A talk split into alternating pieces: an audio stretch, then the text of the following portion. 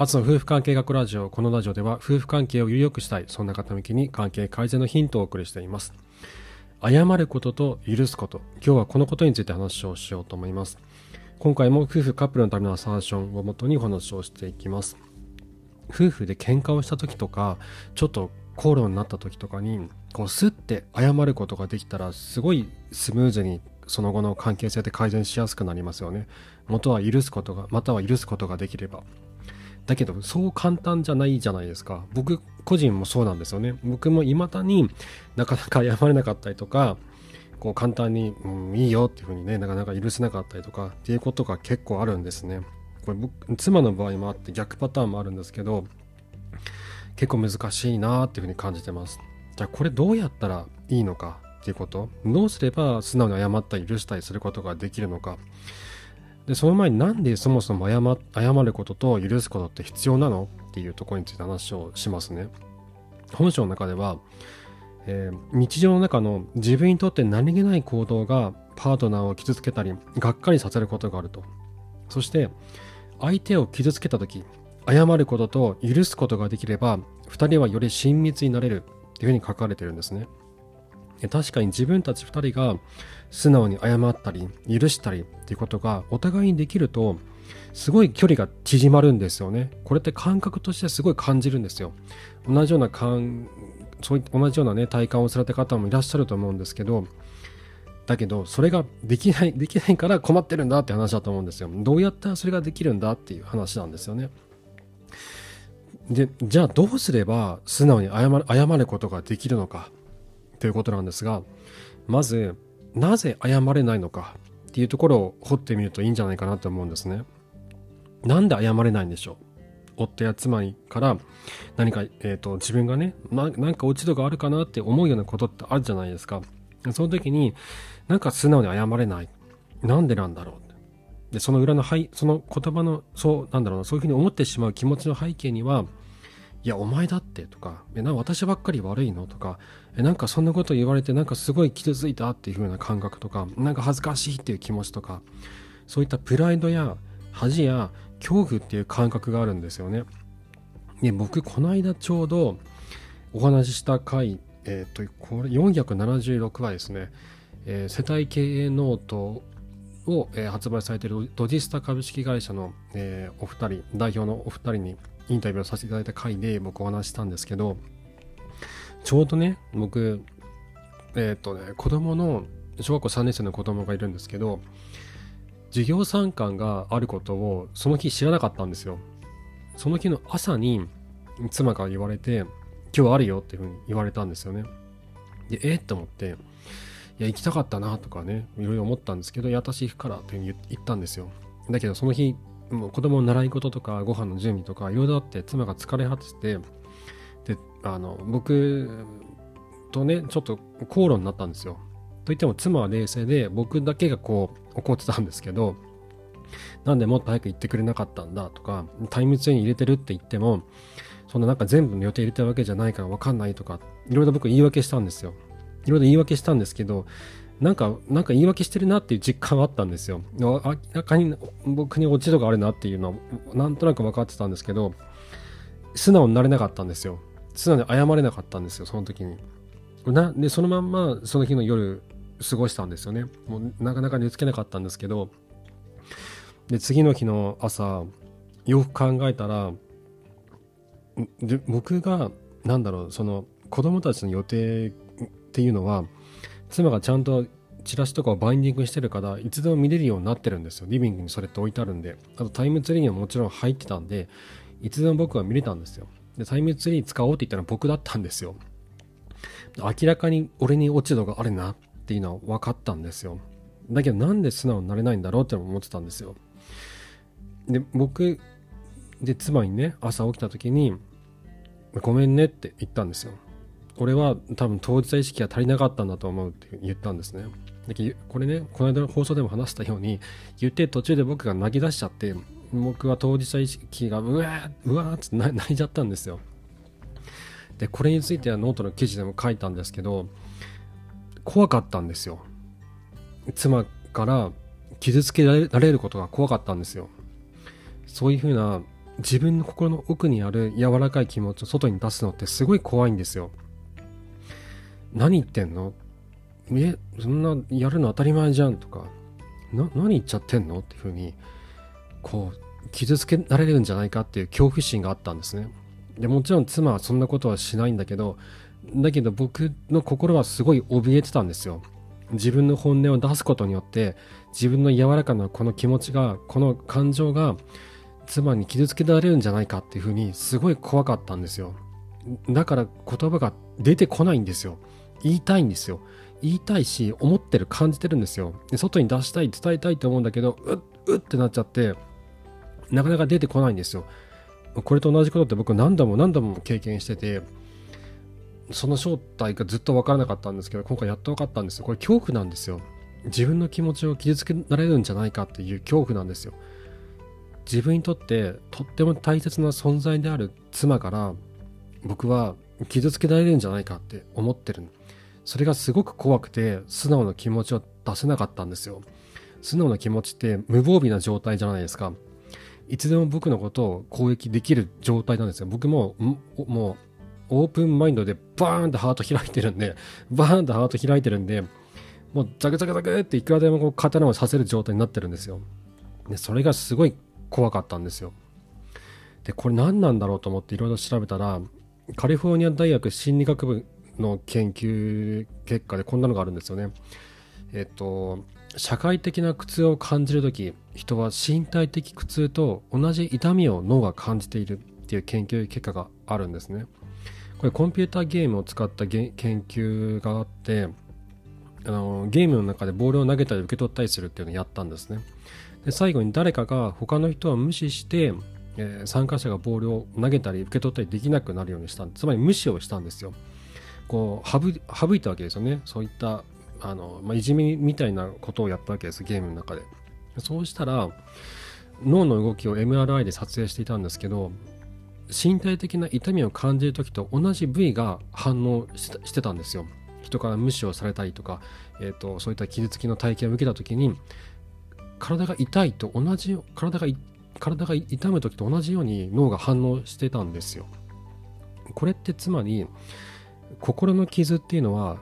体に直接受ける傷と同じ同じだけのダメージを人に与えることができるっていうことなんですよね。こすごくないですか？もうこれが恐怖の正体だったんだなってもう思ったんですよ僕。なのでこういうふうに誰かから傷つけられるんじゃないか自分の妻や夫から傷つけられるんじゃないかっていうふうな恐怖があるから素直に謝れないんじゃないのかなって思うんですよ。でこここれを乗り越えるとすごい関係性がぐって縮まるんですよ。これなぜかっていうとこれもね別な研究結果があってアメリカ心理学会学術雑誌サイコロジカル・ブルーティンっていう雑誌があるんですけどそこの記事によると素直に自己開示をする人つまり、えっと、ごめんねとかありがとうとかあと自分のことをこう素直に自分の柔らかな気持ちを素直に伝えて伝える人っていうのはそうじゃない人よりも周りから好かれやすかったりとかあと自己開示をすることによって目の前にいる話し相手を好きになりやすいっていう研究結果があるんですって。で、これはね、どういうことかっていうと、例えば僕が妻に対して自己開示をすればするほど、僕の心の中にある柔らかな気持ちを共有したいとか、ごめんねって謝ったりとか、えっと、そんなこと気にしないでっていうふうに許したいとか、そういった自己開示をすることによって、僕は妻に対してどんどん好意を抱いていって、そして妻もまた僕に対して好意を抱いてくれるっていうことなんですよ。自己開示をすればするほど夫婦はお互いの絆を強くすることができるっていうことなんですね。いやこれじゃあやるやらない理由がないなっていうぐらいすごい効果ですよね。夫婦の絆を作るためには夫婦がお互いに自己開示をすること。なんかすごい効果があるんですよ。だけど怖い。恐怖を感じるというのはまた存在するわけですね。でこの恐怖を乗り越えた時に2人の絆が強くなる。だからすごいハードルがあるんですよね。夫婦がお互いに自分の気持ちを伝え合って絆を強くしていくためにはこうやって言うは簡単なんだけどやるのがすごく難しくてなぜならばどうしても体が心が恐怖を感じるから。生物としての恐怖を感じるからなんですよね。だけど恐怖を感じるんだってことを理解していればそこをなんだろう第三者的に認知しながら乗り越えることってしやすくなると思うんですよ。あ自分は今怖いと思ってる。なんで怖いと思うんだろう。これはこの人から傷つけられるんじゃないかっていう恐怖心があるからだ。でも一歩踏み出そうって思えると思うんですよね。もしくは直接話すことが難しい場合自分の柔らかなオープンマインドの柔らかな気持ちをえーと、直接夫に伝えることが難しい。直接妻に伝えることが難しい。どうしても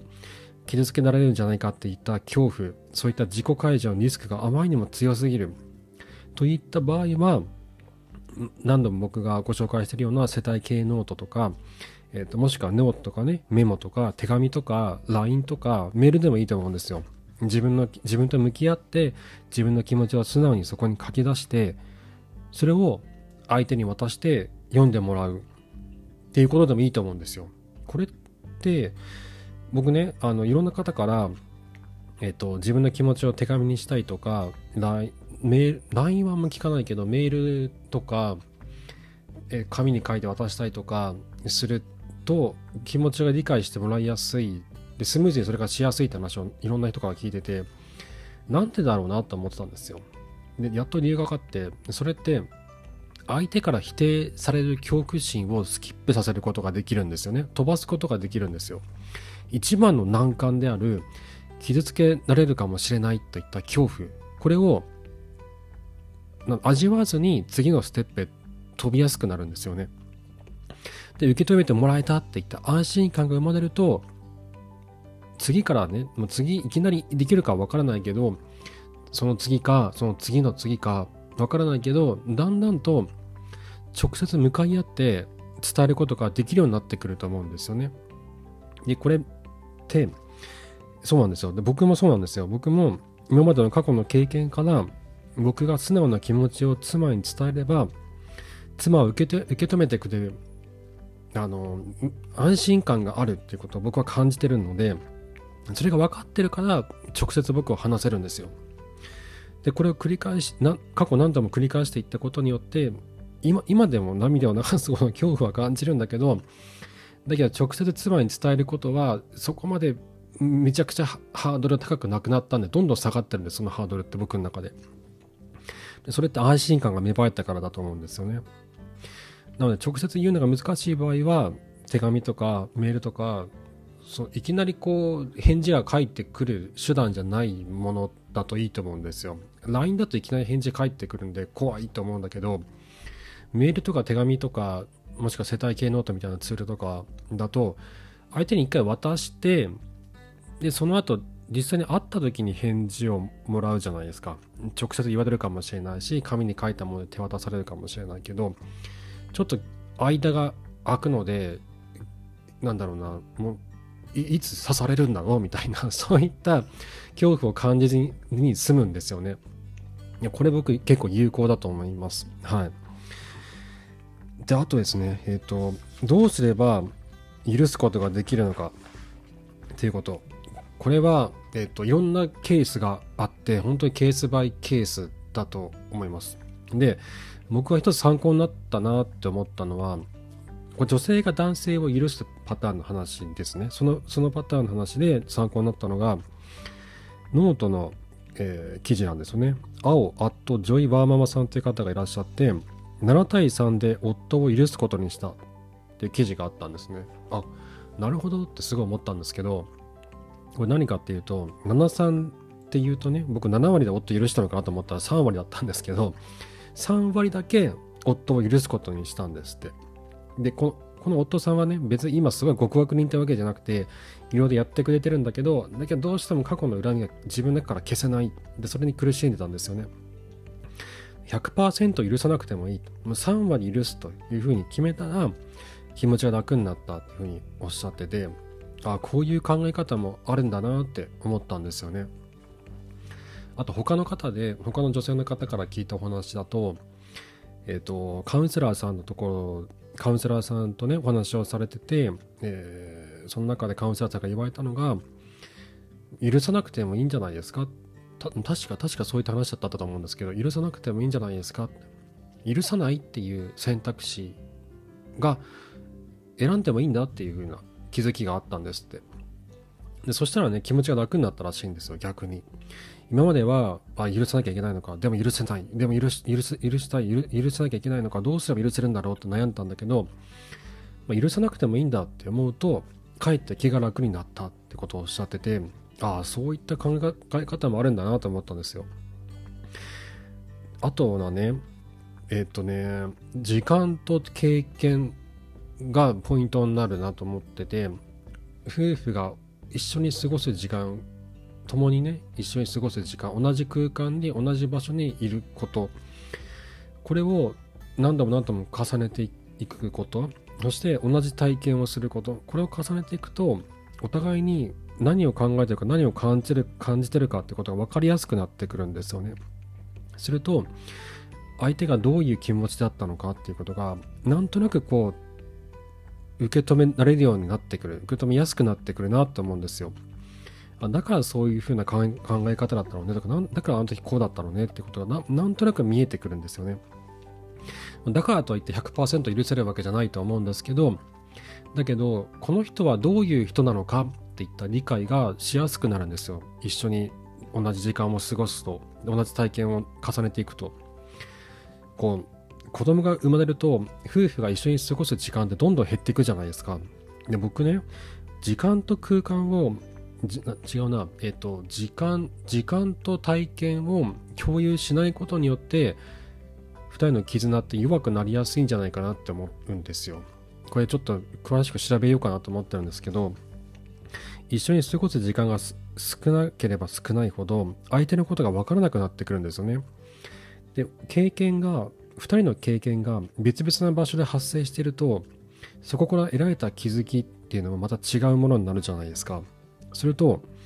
2人がそれぞれ別々な人間としてこう分かれていくんですよねだけど2人がもし同じ体験を重ねていくと同じことを一緒にやったりとかねそうすることによって同じ体験を重ねていくと同じタイミングで同じような気づきを得られるんですよね。もちろん感じ方は人それぞれ違うんですけどだけどそこにはきっと類似性があると思うんですよ。同じように家事や育児の中で得られた気づきがある。あ子供ってこういう時にこういうふうにするとえっ、となんだろう泣かなくなるんだとかあこういうふうにあやせばいいんだなとかあここって手を抜いてもいいんだなとかってあるじゃないですか。家事の中でね掃除とか料理とかいろんなねここ手を抜いてもいいポイントなんだっていう気づきがあったりとかあとまあ他にもいろいろもっとあると思うんだけどそういった気づきを一緒に得られることによって理解が深まっていくと相手に対相手がどういう人間かが理解できて許しやすくなるっていうこともあるんじゃないかなってこれは謝りやすくなる効果もあるとは思うんですけどね。っていうのもあるんじゃないかなって思ってます。あともう一つはえっ、ー、と自己の傷を癒す自分の傷を癒すっていうことかなと思ってて僕夫婦関係に悩む、えーと、女性と無料で Zoom 相談っていうのをしてるんですけどそこで得られた気づきをノートやポッドキャストでこうやって発信させていただく代わりに、えー、ご相談乗ってるんですよね。でそこで想像以上になんだろうそのトラウマを負ってる方ってめっちゃ多いんだなって気がついたんですよ。僕ねもっと簡単に考えてたんですよね。その夫となかなか話せない。で産後にね夫がうまく支えてくれなかったとか。もちろんそういった悩みもたくさんあるんだけどそれだけじゃなくてなんだろうな本当にねトラウマなんですよ。PTSD 並みのトラウマを負ってる方がねすごいたくさんいらっしゃるんですよ。それは、えっと、夫婦関係の中で作られてしまった傷もあるしそれ以前の問題自分の育った家庭環境とかの中で、えー、負ってしまったトラウマがある。で本人は一人で何とか乗り越えようとしていろんな本を読んだりとかして勉強してきたんだけどだけどで結婚する時になんとかなるかなと思って結婚しました。だけど一緒に夫婦をやっていく中で何かおかしい。なんかうまくコミュニケーションが取れない。何かおかしい。で思い返してみると自分の子供の頃のトラウマ。これが未だに尾を引いている。それが今の夫婦のリレーションシップに影響を与えているっていうことは結構あるんですよね。でもしね自分がそういった、えーと、思い当たる部分がある場合は迷わず治療した方がいいです。もうプロの方に、えー、相談した方がいいです。僕もね何度か前の放送で443話か443話に出演いただいたトラウマ治療専門家の矢野さんって方いらっしゃるんですけど福岡の方なんですけどあのオンラインでもやってるそうなのでこういった方とか他の方でももちろんいいんですけどこういったね PTSD の治療を専門に依頼てる方って世の中に存在するのでそういった方に話を聞いてもらってどうすればいいのかっていうところを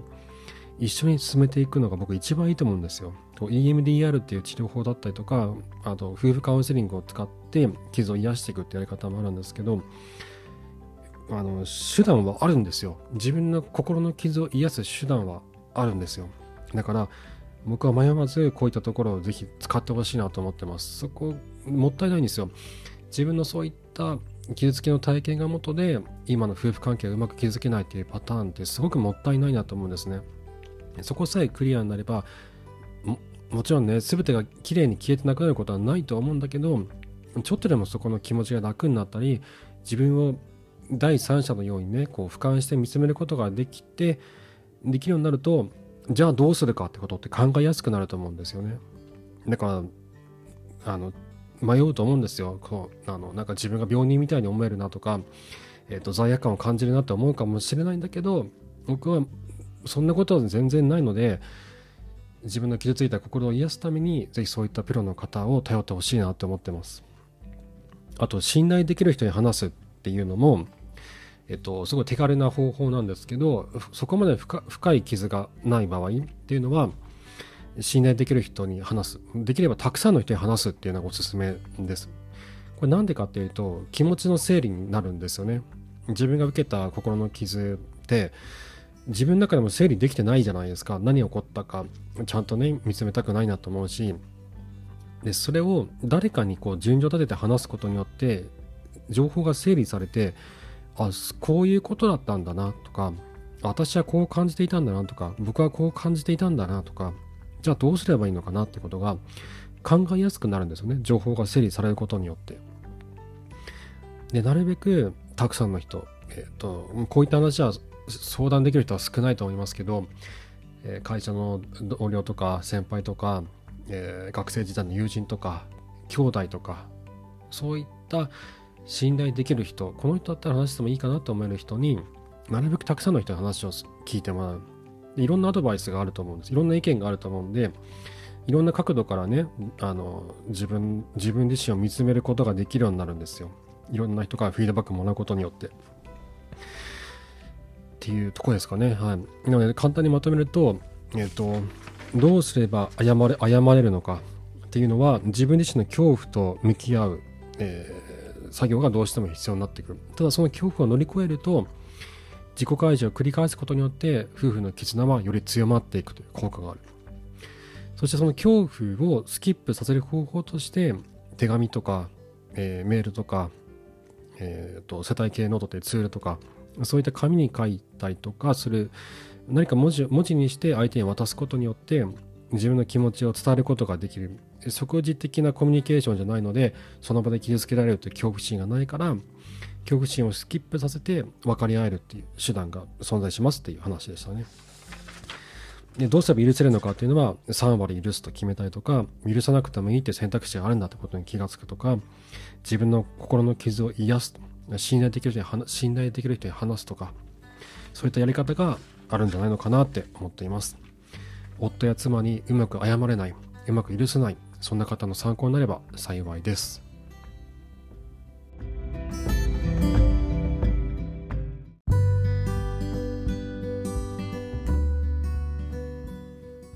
えー、質問箱にいただいた、えー、ご相談にお答えしたいと思います。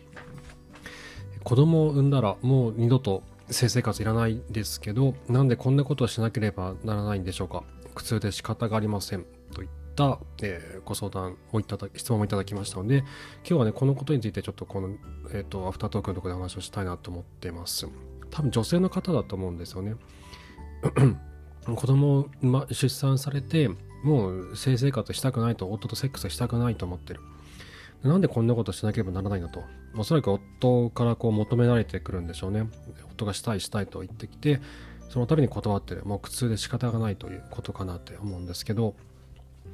えっとねえっと男性側の視点も織り交ぜながら話をしていくと僕のところに来る男性の相談者で多いのが妻からセックスを断られてますと。で何でなのか分かりませんでした。で、えーと、妻がもうすごいもう感極まった様子で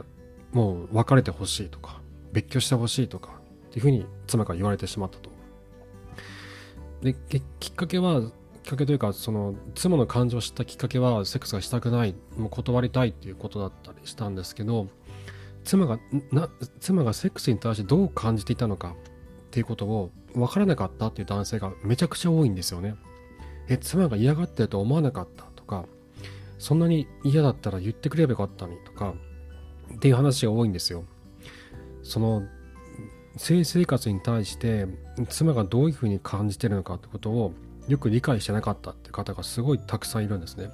でおそらく女性側としては言ってるんだとは思うんですよ。人によりきりだと思うんですけど言わない人もいるかもしれないし言ってる人もいるかもしれないもしくは、えっと、態度で示してる人もいるかもしれないしてる最中にもう涙が出てしまったりとかえっともうもうやめてもうやめてやめてってただそれだけを伝えたいとかっていうケースもあると思うでここで問題なのが、えっと、男性側はいろんなケースありますいろんなケースあるんだけど自分自身のその性欲に負けるというかそれに押されてしまって妻が何を考えているのか何を感じているのかっていうことがわからない。そのセックスをするときに何を考えているのかそれに対してどう捉えているのか嫌なのかとかいやいいのかとか、えっと、嬉しいのか嬉しくないのかっていうことを全然頭からすっぽり抜けてしまっているってケースが多いんですよね。でこれどうしたらいいのかってことなんですけどまずは男性が女性がどう感じているのか何を思っているのかってことを知った方がいいと思うんですね。自分の妻はどう捉えているのか自分たちの性生活についてどう捉えているのかってことを夫はまず理解する必要があると思うんです。だけど言ってるよ嫌だって私言ってますっていう話だと思うんですよね。そういう話をたくさん僕も聞きますので嫌だって言ってるのに無理やりしてくるっていう話だと思うんです。でこれってその、ま、嫌だとかってやめてっていう時にその行為の最中とかだともう男性ってもう頭に回ってないので多分聞いちゃいないんですよね多分耳に入っちゃいないんですよなんでなんだ？俺のこともう好きじゃないのかとか別れるってことかとかじゃあもう離婚しようとかね何度か前の記事で僕書きましたけど離婚ってことを簡単にそうパッて言っちゃうってケースもあるんですよ。これってえっ、と今日の話と同じで即時的なコミュニケーションができてしまう場所でそういった、えっと、信頼関係が築けていない状態で即時的なコミュニケーションを取ってはいけないんですよ。なぜかというとネガティブサイクルに入ってしまうから。もう何なんだよお前何なんだよみたいなね。こう自分の気持ちが傷つけられたと思って自分の気持ちを守るために相手を傷つけるようなことを言ってしまう。ですると相手も自分の心を守るためにこちらの心を傷つけてしまうっていうネガティブなサイクルがガンガン回ってくるんですね。なので2人の間に信頼関係がないなと自分の素直な気持ちを伝えても相手は受け止めてくれるっていう感覚がないといった場合は今日お話をしたように一回相手を置いて情報を伝えるっていうのはいいと思うんですよ。手紙を書くとかメールにメールを書くとかね。実際に紙に書いてそれを相手に伝える。もしくはメールでもいいんですけどでそうするとその場で向こうがね頭,、ま、頭がもうなんだろう全然回ってない状態じゃなくなってるのでちょっと一回ブレイクしてる状態なので冷静に受け止められるんですよね。次の日の朝とかえっ、ー、と一日置いてて自分も冷静になって自分の気持ちを紙に書き出してそれを相手に渡す。ですると相手が1日とか2日とかかけて何度も何度も読み返すと思うんですよ。そこに書いてある意味を読み取ろうとして。でそこで初めておそらく気がつくと思うんですよ。あ妻は嫌だったんだ。ってことに。何度も言ってるじゃんって話だと思うんですけど何度も言ってるのになんであんたは今気がつくのっていうふうにねきっと思われると思うんですけど多分わからないんでその時はわからないから時間を置いてその瞬間に返事が来るようなコミュニケーションは取らずに時間を空けてコミュニケーションを取るですると相手が傷自分の心が傷つけられるって恐怖を感じにするんですよなんで向こうが恐怖を感じるだと思うかもしれないけど自分のの気持ちを自分を受け止めてもらえない受け止めてもらえない自分の、えーと、妻から拒絶されるっていった恐怖心はどうしても感じるわけなんですよね。でそれを感じずに済むんですよ。落ち着いた時間にそのメールとか手紙とかを読むと。で何度も何度も考えて、えー、妻の気持ちがちょっとずつ分かるようになってくるんじゃないかなと思うんです。であとねえっと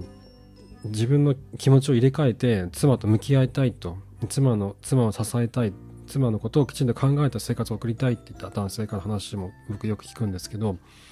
なんでそういうふうに思うのかっていうともう最後の見下り犯を突きつけられたタイミングっていうのが本当に多いんですよ。